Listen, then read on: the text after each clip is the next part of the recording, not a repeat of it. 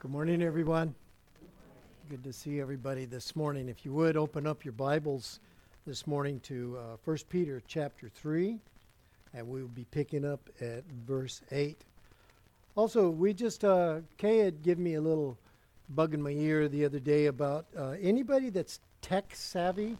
Uh, if you could just come and, and let me know you'd like to be involved in some of the technical aspects of uh, what's involved in ministry and stuff because uh, there's a need. There's a need there, and uh, so we we have that. But anyway, into our our uh, study this morning in First Peter chapter three, Lord, we look to you.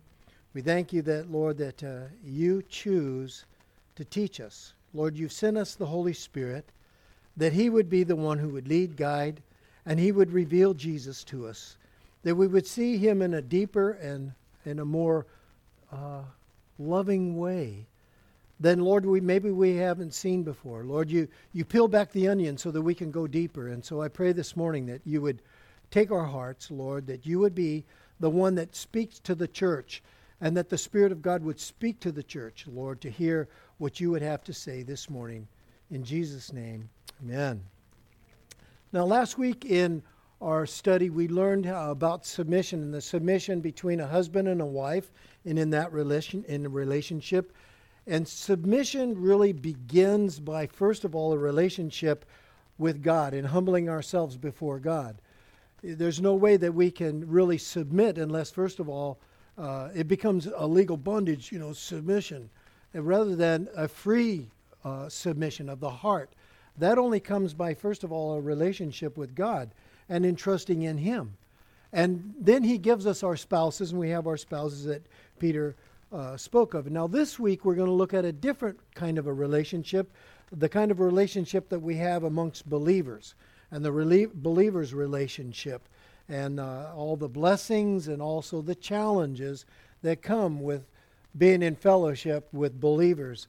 So, Peter says in verse 8, he says, Finally, all of you be of one mind, having compassion for one another, love as brothers be tenderhearted, be courteous, not returning evil for evil or reviling for reviling, but on the contrary, blessing, knowing that you were called to this, that you may inherit a blessing.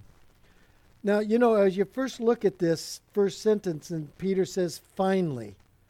Well, you know what? I want to tell you something. He's just getting started. You ever, you ever had a pastor come and say, finally? You know, I'm going to wrap it up and then he goes on for another half an hour or 45 minutes and stuff. Well, this is Peter. He's just getting started. He's just getting warmed up. But I want you to notice that before we can have compassion uh, and have loving uh, kindness towards one another, tenderheartedness, uh, courteousness, that we first have to have uh, uh, be of one mind. We have to be of one mind, be on the same page. Amos 3 3, and many of you have heard me say this verse many times, but how can two walk together unless they be agreed? Question mark. And the answer is no. Unless we're in agreement, we can't walk together in, in what we're learning and where we're going. Unless we're on the same page, there's no way.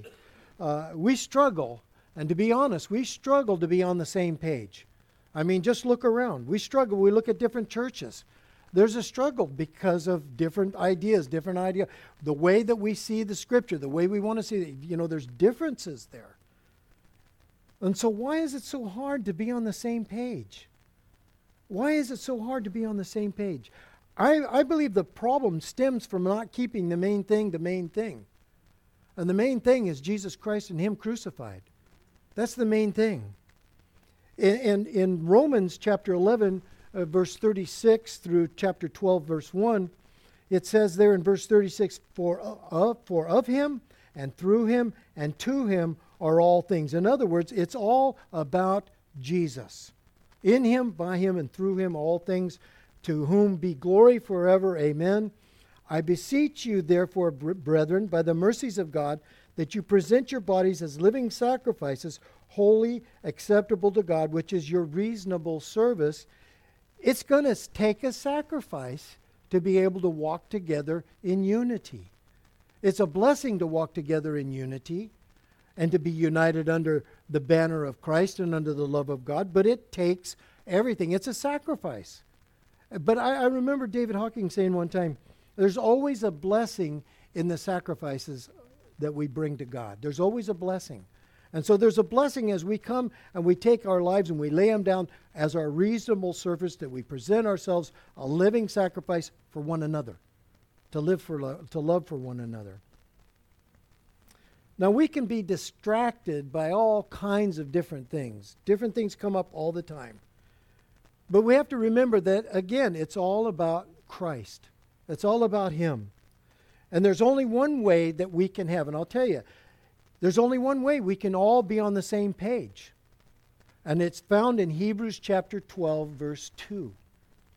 Looking unto Jesus, and that's the whole paramount verse, looking unto Jesus, the author and the finisher of our faith, who for the joy that was set before him endured the cross, despising the shame, and has sat down at the right hand of the throne of God. I'm focused. I'm seeing what Jesus has done. It's my faith is in him and what he has done. And for the joy that he went to the cross for me, I'm looking at what he's done. He endured all of that for me, for you. That's my, our focus. Our focus to see is what Jesus has done and then translate that into our lives and make that a part of the way we live, the way he lived for us and died for us and rose again for us. I like what Warren Wiersbe said. He says, As Christians, we may differ on how things should be done, but we must agree on what needs to be done and why it needs to be done. What needs to be done and why it needs to be done. I thought that was very important.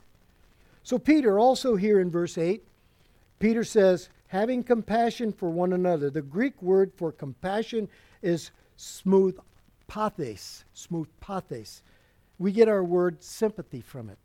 And that we to, we're to be sympathetic. The word actually means to feel another's pain. Um, sometimes that's a hard thing to do. You know, it's a hard thing to come alongside. You know, people go, "Oh, I feel so bad for you." I remember when Greg Laurie's son was killed, and and people would come up, "Oh, you know, I know just how you feel." How can you know how I feel? How can you know what it's like to lose your son. And, and all you can say is say, I can't even imagine. My heart just breaks, but I can't even imagine how you feel. How it must be to be able to lose a, a loving child. You know, and, and we, we don't know. But here, here we have this compassion, this, this, word to, this word to mean to be the feeling of the pain of another. Then he goes on and he says, we're to love as brothers. The, now, you from the, all those that are from Philadelphia are going to like this one. Um, love as brothers. The, the Greek is Philadelphos. Oh, there's Philadelphia. I don't hear any cheers. It's got, it's got, we got so many from Philadelphia here.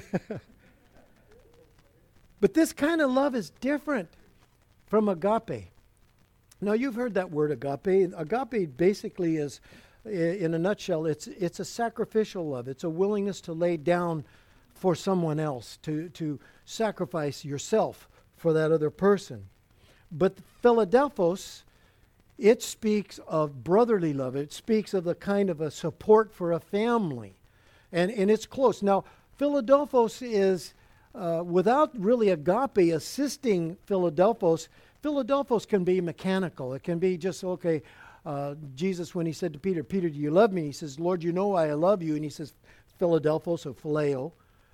And Jesus said, Do you agapeo me? And he goes, Well, Lord, you know I phileo you. You know I, I, I love you like a brother. But do you agape me? And he, he goes through all these all these scenarios. And then finally Jesus says, Do you phileo? And he goes, Lord, you know all things. And so here's this place where we come and go, Well, how can I how can I walk in this love and this brotherly love and really be a sacrificial kind of love? Well, first of all, Jesus said this in John 13 35. By, all, by this, all will know you are my disciples if you have love for one another. Now, first of all, I can't have that kind of love unless I'm born again. I can't have the agape kind of love unless Jesus Christ has taken reign inside my heart and has forgiven me my sin and I've surrendered my life to him. I cannot walk in agape love without, first of all, having Jesus Christ in there. So, if you have love for one another, so you take these two, agape and phileos, and you put them together, they work together. They work together in the respect if we want to have a, a kind of love for one another that Peter's talking about, this Philadelphos, Paul says in uh, 1 Corinthians 13:3, if I don't have love, it profits me nothing. See, love, the, the, the love of God is paramount. It's the foundation. It's the core of why. For, the, for God so sent his, lo- his Son into the world to save sinners. He loved us. He came into this world to save us. And without that love, without that happening in our lives, all we become is we become this, this image of love or what it means to be love and what the world says love is, but we're not even close. The challenge is is to surrender to that love of God. Love unites us. Love brings that unity. Love gives us the ability to be compassionate. Love gives us the ability to be tender-hearted. You know, you can say, "Well, you're so cold, you're so hard-hearted." Well, the thing is is that that's an evidence that that Christ is not on the throne. Tender-hearted it causes us from love to be tenderhearted and courteous, with thoughtfulness towards one another. Without the love of God, there's no way we can be of one mind. Without God being there on the throne of our hearts, there's no way that we can be of, of one mind, on the same page. Romans 5 5 says, Now hope does not disappoint because the love of God has been poured out in our hearts by the Holy Spirit who was given to us. He's given us the ability, He's given us all things that pertain to life and godliness in Christ Jesus. He's given us those things. He's given us love. He's poured out His Spirit. He's given us power. He's given us a sound mind. He's given us the abilities. What we have to do is access them and do and walk in them. Now, the main thing Jesus here is that He is Lord and we're not. That's what Peter's saying here. He said, We're on the same page. You want to know the same page? You be of one mind that Christ is Lord, and we're not. Matthew 24 12. Here, speaking in the last days, here Jesus says, And because lawlessness will abound, the love of many will grow cold. Lawlessness here is just without law, no limits no rules. Well, it sounds like Judges 17:6. In Judges 17:6 is and in those days there was no king in Israel. Every everyone did what was right in his own eyes. Sounds like today. Sounds like today. Well, Jesus said in the last days lawlessness will abound and the love of many will go cold. You know, this is something that the, the more that sin abounds, the grace of God much more abounds, Romans, Paul says this. But there's a cause and effect because of sin. It hardens hearts. It'll harden the love of God. It'll harden Christians. It can cause those that have been born again and just get, you know, it's like a callus. You just keep getting hit and hit and hit and hit until finally there's no more feeling. And it's hard. And it's a part, being a Christian, being a believer today Without, without the outpouring and the love and the power of the Holy Spirit, this is an impossible walk.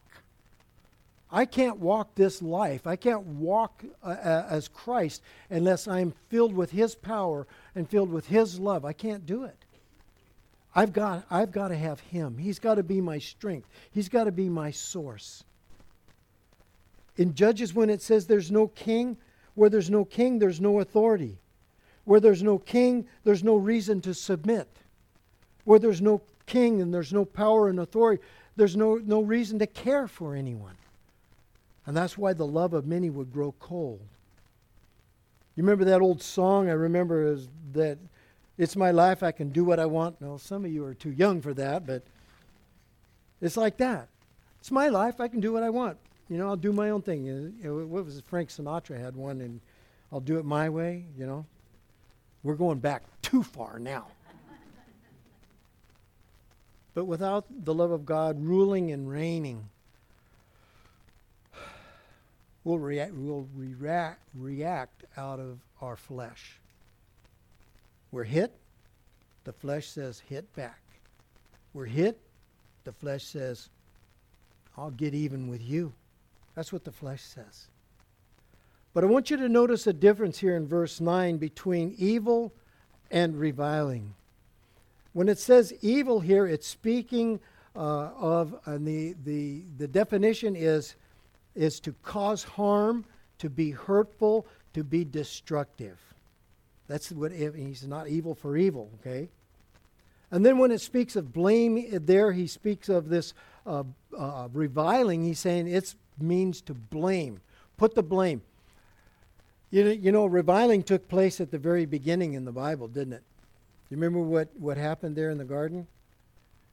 Adam said, Lord, it was the woman you gave me. Is her. And then she says, Lord, it was the snake. Everybody's blaming, and that's really what reviling is. That's a good picture of what reviling means. But 2 Corinthians 5:14 it says that the love of Christ compels us. Compels us. What that means is that the love of Christ keeps us in check. My, my flesh wants to go one way, but the love of God through Christ keeps me in check. My tendency as, as just God's creation and, and, and a sinner is that my my first tendency without the Holy Spirit, my flesh is to sit back and strike back rather than show mercy.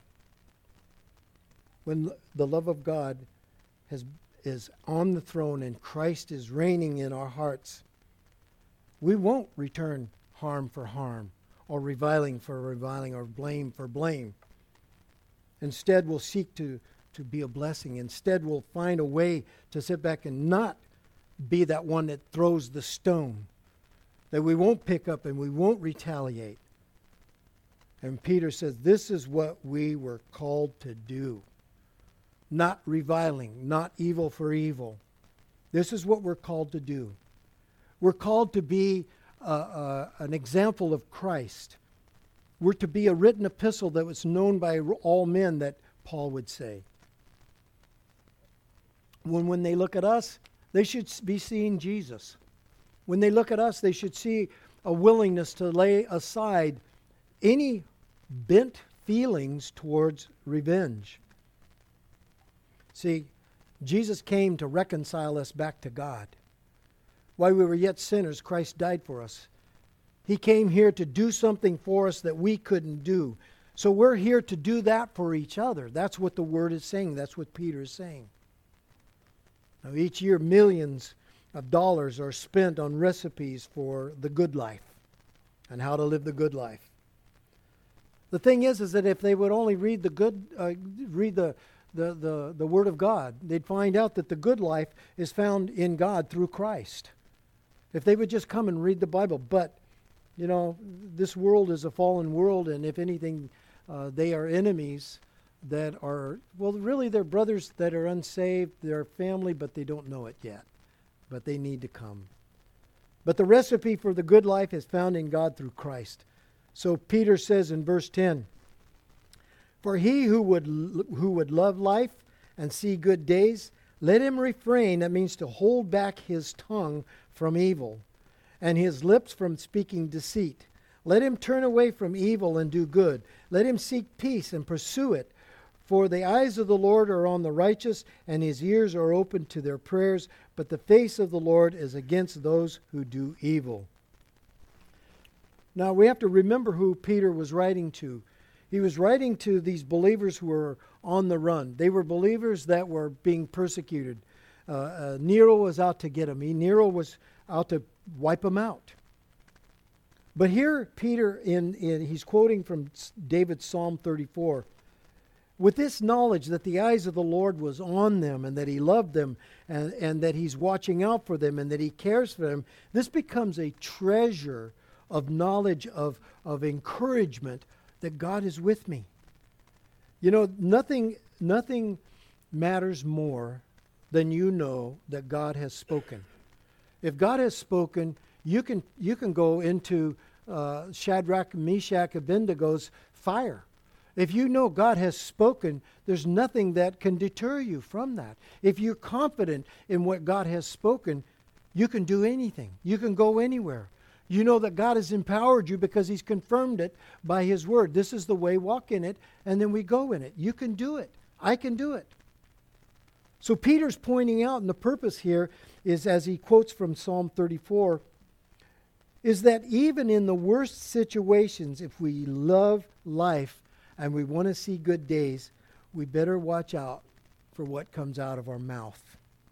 We better watch out for what comes out of our mouth. Re- refrain his tongue from evil.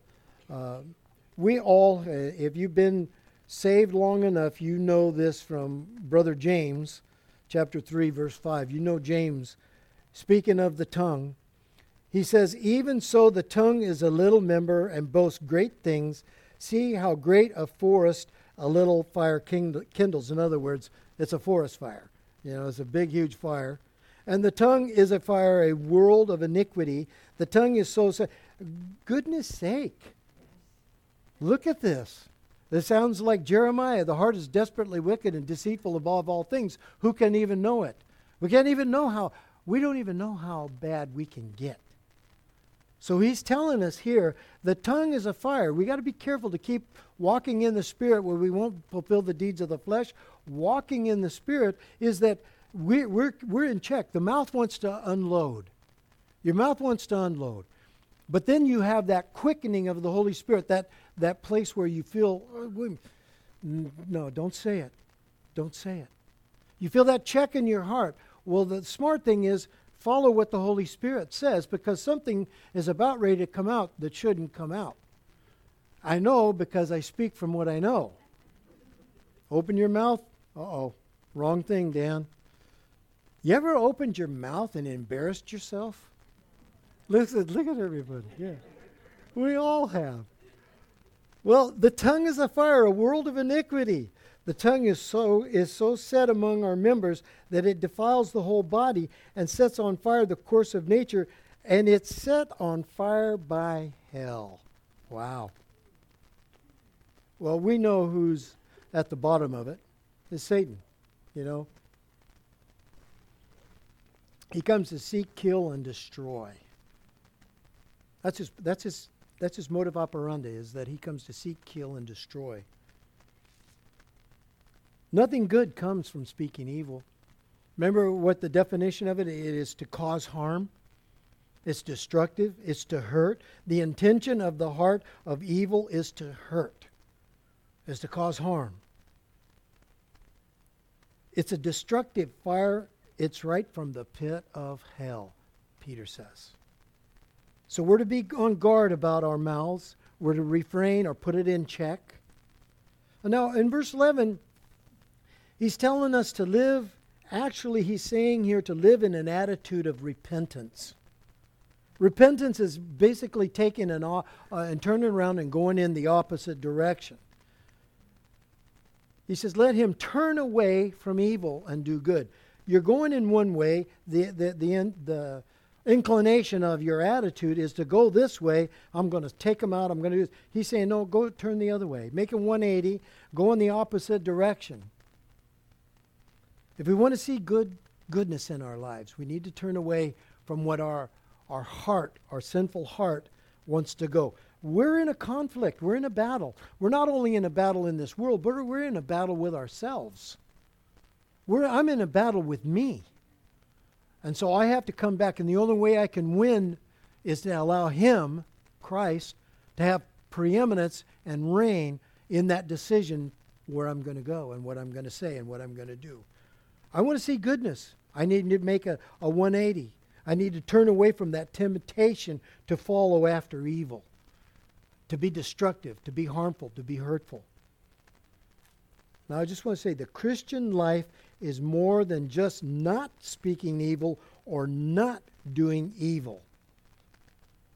The Christian life is more than just not speaking evil or not doing evil. It's just the opposite. It's speaking good and doing good. It's proactive. It isn't just sitting back and listening to it, it's doing something about it. So the idea here is if you're presented with an opportunity to repay somebody that has done you harm or some evil, you choose not to. You choose not to. You choose to do something good to it. You choose to instead to speak a blessing. Where there, where there would be a mouth of cursing and, and just hardship and reviling and all kinds of evil against you, you turn around and say, No, I, I don't want to do that. I don't want to speak that way. I'm, I'm, I, especially if it's a brother, because he's talking to family members, he's talking to believers here. And if this happens with believers, refrain from it. Don't get in the conversation. Stay away from it. Because Paul talks about that it only leads to further evil. It only goes down a path that's a slippery slope, and pretty soon it's, it's you become a part of the destructiveness. Peter's saying, don't let your heart go there. Now, in Romans chapter 12, and we know that living at peace with, with everybody is really hard sometimes. But in, in chapter 12, verse 18, Paul admonishes us to uh, live peaceably with all men as it is possible, as much as it is possible. Um, we can try. I want to be at peace, but sometimes it doesn't work that way. I, have I've had people in my life, I want to be at peace with them. They don't want to be at peace with me. If they have anything, they want to, they want to go to war. I don't want to go to war with them, but they want to go to war. But my place, my responsibility is to seek and strive after peace with everyone. And it's hard. Sometimes it's, it goes against the grain because of the sinful nature. The sinful nature is like, well, that's fine, you know. Come on, I'll, I'll give you the right hand of fellowship next time we meet, you know. But the good life is marked by three things love, joy, and peace.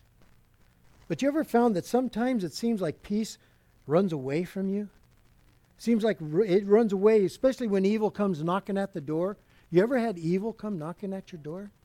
Genesis talks about it when Cain, when God's talking to Cain, and he goes, Where's your brother? And he goes, Am I my brother's keeper? He's knocking out, and God says, You know, evil is at the door, sin is at the door, and its desire is for you, but you must rule over it. It comes knocking. Trouble comes knocking. Evil comes knocking, and, and, and it's a lot easier, easier for us to repay evil for evil than to pre- repay evil with good. We're talking about hurting. We're talking about pain. We're talking about destructiveness and turning around and doing something good for them. I love those stories. You see those different stories or movies or something where this kind of scenario, especially we see it in the life of Christ. We see that as he came into the world to save sinners, and what did they do? He came to his own, and his own received him not. And what did they do? They judged him, they took him, they handed him over to Gentiles, and he was crucified. Why? Because he came to do good. He came to love. He came to show us the way to God through, through Him. And they said, no, it's not going to be that way. So He is our example of come, someone who's taken their life and laid it on the line and laid it down right in the face of evil. Right in the face of evil. What a champion. What a champion we have. So if, if peace runs from us, Peter says, run after it. Peace runs from you, no matter what it is. Chase after it. Go, go after it. Me, you know, um, keeping peace. Let the peace of God. We hear the word peace. Let the peace of God rule your hearts and minds in Christ Jesus. Maintaining peace is a full time chore. Maintaining peace we as a nation to be at peace, it takes, well, it takes everything because we have enemies on the outside that would like to come in. And the same with in the body of Christ. The enemy would like to come in. He would like to come at you. He would like to attack you. He would like to attack all of us. And it takes everything sometimes that we have just to maintain that peace in your heart and in your thoughts. You ever go to bed and you're just troubled? Ever go to bed and the peace of God just, you know, God's there. I'm having the problem. I'm having the problem of resting and surrendering. I'm having the problem of entering into His rest because of me. I'm my worst enemy. But Peter's telling us that in verse 12 there, God knows when we're under attack. His eyes and ears are open to the righteous, and He sees when they're in trouble, and He sees when they're in need. In the same way, He's aware of those who purpose evil towards others. He's aware of them. It isn't that He's turned a blind eye and a deaf ear away. Peter, he's, he's, as he's describing this, believers here were much like that of David when David was running from Saul. You remember the story how Saul was out to kill him? He ran after him, and David hid in Engedi. Well, he's he, as he comes in there into that place of Engedi, Saul went into this cave, and David went in behind him, and David had an opportunity to kill him, but he didn't. Instead, he came up behind him and cut off a little sliver off of his off of his robe. And then later on, he could have killed him, but he shows mercy. And then later on, he's challenged on it and he's asked about it. He's, he's convicted. He says, I, I raised my hands against God's anointed. Oh, and, and he went out and yelled out to Saul. And Saul was there and he goes, Is that you, my son David? And he goes, It is. And he goes, I had you in my hands today. I could have taken you. And Saul goes, You're a more righteous man than I. And, you know, and he basically turns away. God's right there in the middle of that. This situation, David's hardship that he went through, it really grew him up and made him a great king because he learned how to turn away from himself and do good. You may have a Saul situation in your life. There may be a Saul situation where things aren't working out the way that you thought. You feel trapped like David did. And you feel like, you know what, the only way I can t- deal with this is if I repay this person for what they've done. But like David, you say, nope, I'm not going to. I'm going to trust God. We can do everything we can to try to keep trouble away from our lives, only to find that trouble still comes. You know, there's no promise that we won't have trials and we won't have troubles. But Peter says the eyes of the Lord are on the righteous. So who's he talking to?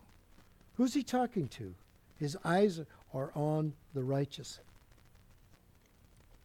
He's talking to those who agree with God. He's talking to those who agree with God. Um, what does God say about sinners? We're a sinner. We're a sinner. And I need salvation. I agree with God. I'm a sinner. I need salvation. The right response is, Yes, Lord, you're right, and I'm wrong. Lord God, forgive me. Being in agreement with God, believing and trusting what He says about His Son, constitutes our righteousness. It's not by works, it's by our faith. Galatians 3, verse 5 through 9 says, Therefore, he who supplies the Spirit to you and works miracles among you, does he do it by works of the law or by the hearing of faith? So the question is, he's bringing us to the challenge of how are, how are we receiving this work of grace, the, the one who supplies mercy in our lives. Just as Abraham believed God, it was accounted to him for righteousness. Now he's bringing us into the relationship here of righteousness and what constitutes righteousness.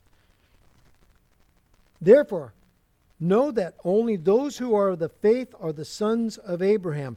Faith in what? Faith of what? Faith in Jesus Christ.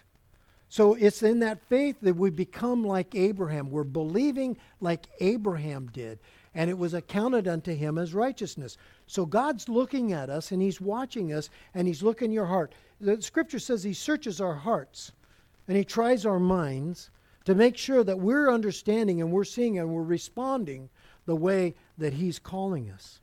Therefore, know that only those who are of the faith are the sons of Abraham. And the scriptures, foreseeing that God would justify the Gentiles by faith, Again, faith in what? Faith in who? Faith in Christ.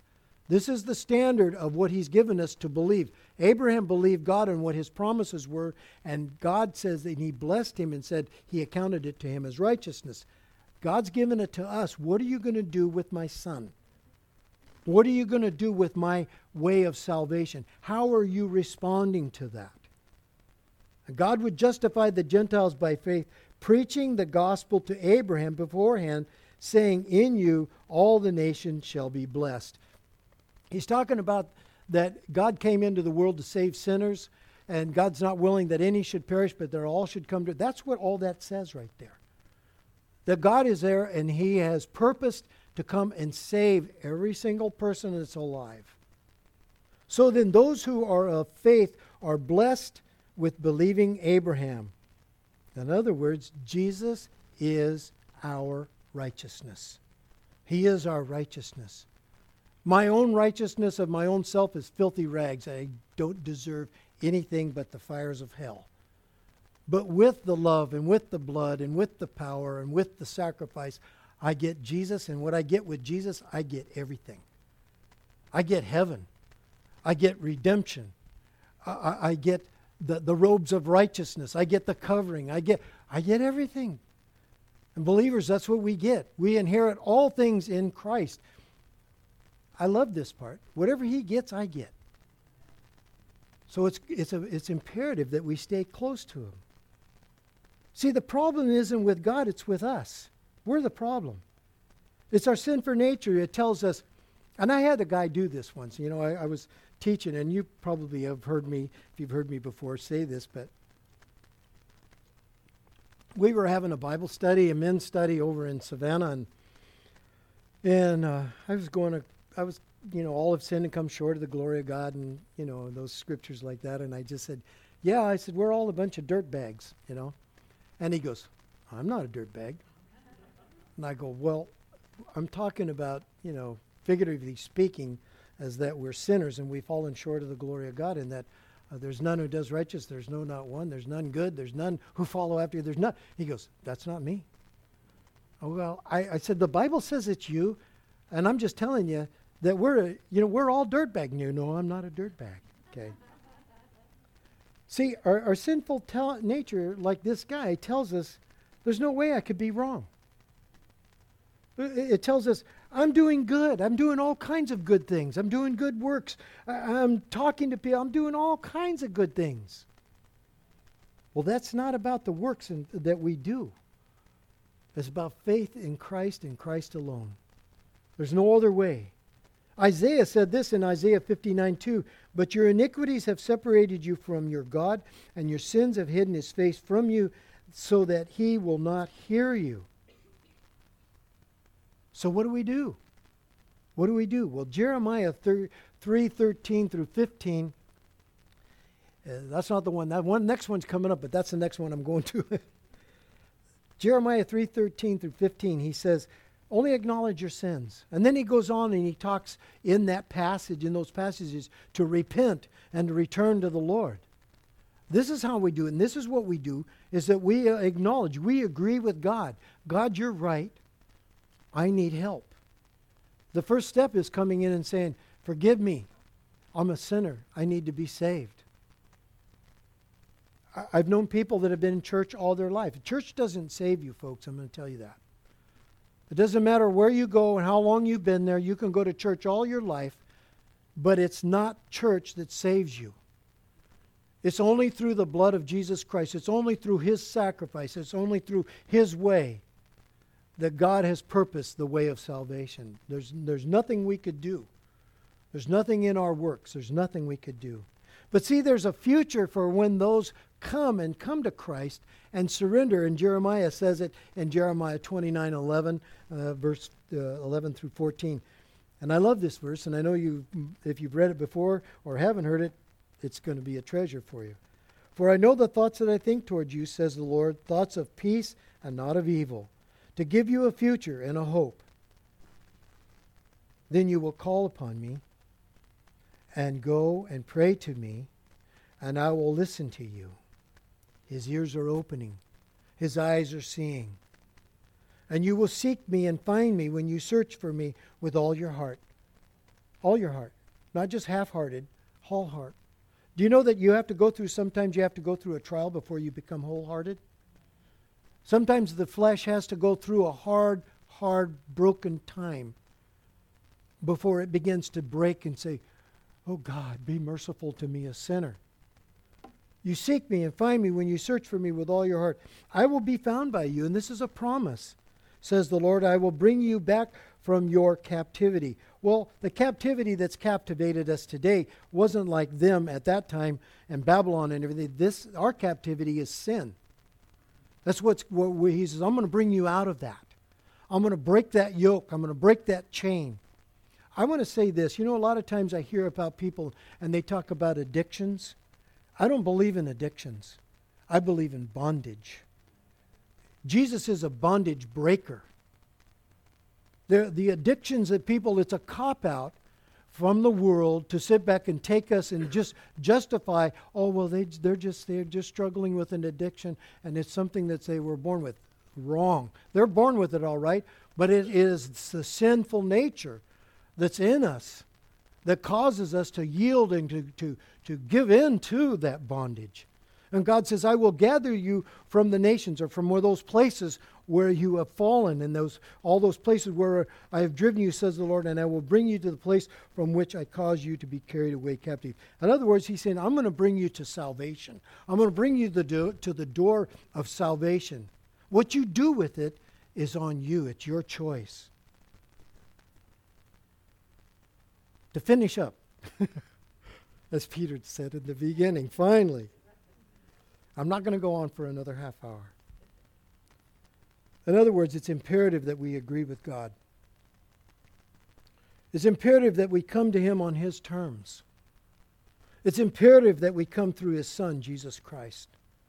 There's no other way. He is the only way.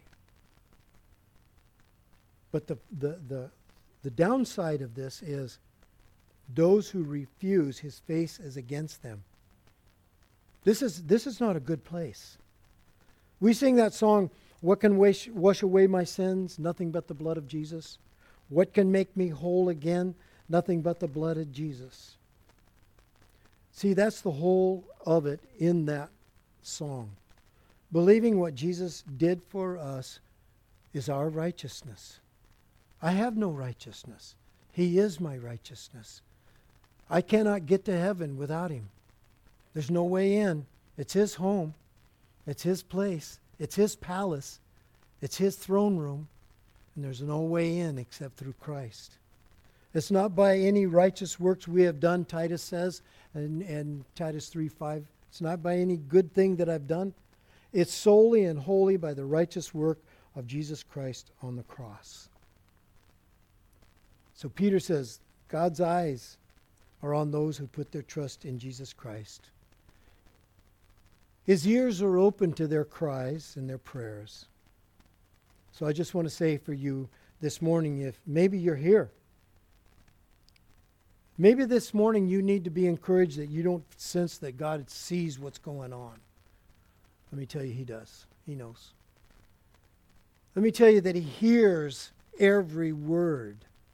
He hears everything that's said in the secret or in the open place. He sees and He hears all of our cries, all of our tears. Scripture even says that He keeps our tears in a bottle. He holds them rem- and it's a remembrance. It's a, he says, I'm not going to forget what you're going through. So you heard this morning, and I just want to let you know that God knows you. He knows your need. He knows where your heart is. He knows that, that you're going through brokenness if you're in brokenness this morning. Maybe you're in a challenge of salvation. Maybe you've been in church all your life. And I've had people come and come, come, come to Christ that have been in church since they were little kids. It doesn't matter. It only matters that you come to Christ. We're running out of time. We're running out of time. Lord, I thank you this morning that you are here. Lord, your eyes are upon us. Lord, we ask that, God, that you would speak to each one And pray that you, we would be convicted by your Spirit of what we need to do. If we hear the, the words, this is the way, come, then we need to come. If he says stop, we need to stop. If he says go, we need to go. Whatever he tells us, Lord. So, Lord, I pray that, God, that we would just search our hearts now. As you come and put your, your aircraft landing light of your Holy Spirit on our hearts. Lord, as that light just points to that area, that we'd say, Yes, Lord, I see it, and I agree with you. Lord, we come to just surrender this morning as we sang, I surrender. Lord, we ask that you would just have your way now. In Jesus' name, amen. Amen. If you Let's want to stand, stand. with us? Go ahead. Let's all stand together.